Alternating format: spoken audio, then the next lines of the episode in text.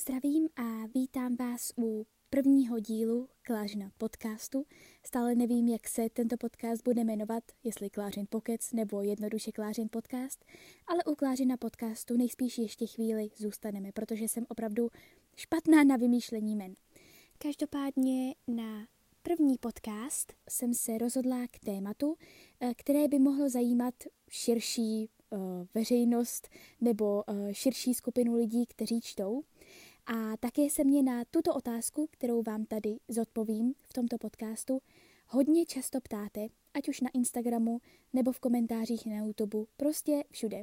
A já vám tedy ráda pomůžu, i přesto, že už jsem natočila 2 videa na toto téma. Nicméně možná se to někomu bude lépe poslouchat, než aby na mě koukal ve videu, jak zmateně mluvím. Ale věřte mi, že tady možná budu mluvit také docela zmateně. Tématem nejsou Funko Pop, jak by někdo možná očekával, ale nebojte se, to určitě přijde. Ale tématem je čtení v angličtině. Na čtení v angličtině se mě ptá nespočet lidí, jak začít číst, nebo jakou knížkou začít, nebo jak na to. A já vám tedy ráda odpovím. Mám 3 zásady. První, nebát se. Druhá, nestrácet trpělivost. A třetí, nehledat si úplně všechna slova, která vidíte na stránce. Abych tak nějak začala svým příběhem. Ve své době jsem byla dost závislá na sérii Roztomilé malé lhářky. Jistě to určitě znáte, koukali jste třeba na seriál, který já jsem tady odsoudila, protože samozřejmě knížky jsou lepší, že ano? Ale bohužel české překlady vycházely moc pomalu na to, jak já jsem rychle četla. Ano, v té době jsem četla rychle, já vím, že je to div, protože teďka horko těžko přečtu 4 knížky za měsíc, ale v té době to bylo něco jiného. Nicméně chtěla jsem vědět, jak příběh bude pokračovat dál, a proto jsem se rozhodla si jednoho dne koupit 1 díl Roztomilých malých lhářek v angličtině. Říkala jsem si, angličtinu mám ve škole, tak to se určitě zvládne, na tom nebude nic těžkého. No, opak byl pravdou. Trvalo mi to neskutečně dlouho, ztrácela jsem se v příběhu, nebavilo mě to, šlo mi to hrozně pomalu a vlastně jsem knížku ani nedočetla. Naštěstí zanedlouho přicházely Vánoce a já jsem se rozhodla, že dám čtení v angličtině ještě jednu šanci. A přála jsem si Deník malého poseroutky v angličtině. A to bylo něco naprosto jiného. Jak znáte Deník malého poseroutky, je tam mnoho obrázků a toho textu tam zase moc není. Já jsem na sebe byla tak strašně pyšná, že jsem byla schopná přečíst knížku v angličtině, v cizím jazyce, než je můj mateřský.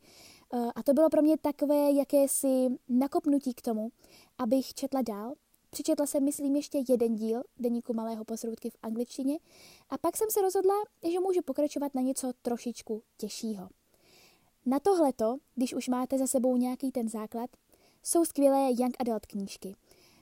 Samozřejmě ten příběh tam není tak složitý a ty větné konstrukce také nejsou tak složité a nemůže se stát, že byste tam našli nějaké slovíčko, které patří do advanced levelu, které je na úrovni C1 nebo C2. To se opravdu stát nemůže. A já jsem začínala s mojí vlastně i teď oblíbenou spisovatelkou Rainbow Rowell. Rainbow Rowell určitě také všichni znáte, v našem knižním, knihomolském světě zaznamenala obrovský úspěch. Je autorkou například knížky Eleanor a Park, nebo Fangirl, nebo Landline a dalších. Píše opravdu krásné příběhy a já jsem díky ní mohla pokračovat dále v angličtině. Dále teda ve čtení v angličtině, protože ten příběh se četl lehce, byl hezký, bylo to pěkné čtení. No a poté, když už přesedláte i z těchto young adult knížek, kdybych měla ještě nějaké jmenovat, tak třeba mě napadá The Giver od Lois Lowryové, nebo například dystopie, jako například Hunger Games nebo Divergence a mnoho dalších knížek, tak poté jsem z těchto knih přesedala ještě na těžší knížky.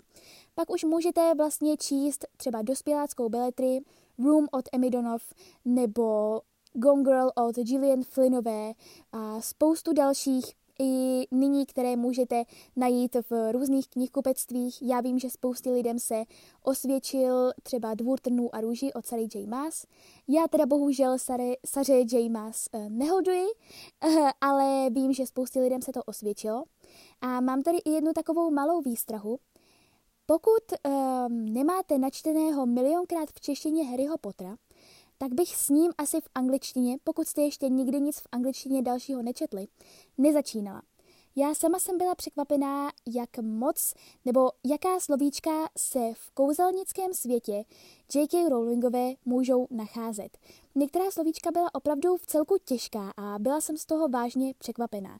Takže pokud nemáte načteného Harryho Pottera v češtině skrz naskrz, tak bych tímto asi nezačínala. Pokud ano, tak to zkuste. Ale vím, že jsem byla sama z toho velmi překvapená. No a pak už si můžete vybírat knížky, jaké chcete. Věřím, že u vás nastane takový zlom, ale musíte hodně číst a nevzdávat se, nestrácet naději, protože to by pak bylo špatné a zanevřeli byste na to.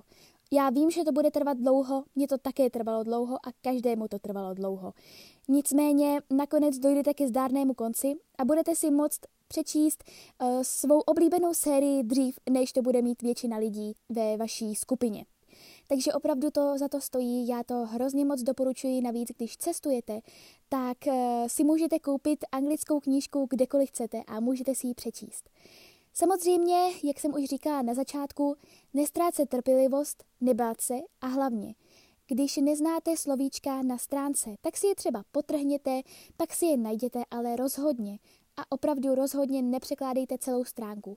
To vás jenom znudí, otráví a nebudete chtít číst dál, protože to bude neskutečně pomalu. Než si přeložíte celou jednu stránku, to je jako kdybyste přečetli třeba, 50 stránek. Opravdu je to strašně zdlouhavé a vůbec to není potřeba. Takže čtení v angličtině je dobré nejen pro ty, co jsou netrpěliví, ale i pro ty, co si chtějí zlepšit angličtinu a rozšířit slovní zásobu. Právě díky knihám se mi hodně rozšířila slovní zásoba v angličtině a já jsem za to neskutečně vděčná. A to je přeci skvělé, že pomocí knížek, které tak milujete, se vlastně můžete i něco přiučit. Jak říkám, potrhněte si třeba slovíčka a pak, když už v té knížce bude to slovíčko podruhé, potřetí, tak už budete vědět, co znamená. Takže tohle jsou moje tipy ke čtení v angličtině. Ještě bych vám chtěla jenom říct 3 anglické knížky, na které se v nejbližší době chystám. První je Eleanor Oliphant is Completely Fine od Gail Honeymanové, kterou jsem si koupila v Londýně, když jsme tam byli s Áďou v únoru.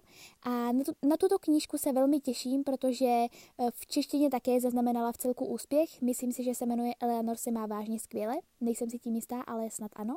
No a třetí knížkou je knížka People in the Trees od Hany Yanagihary, což je jedna z mých nejoblíbenějších spisovatelek.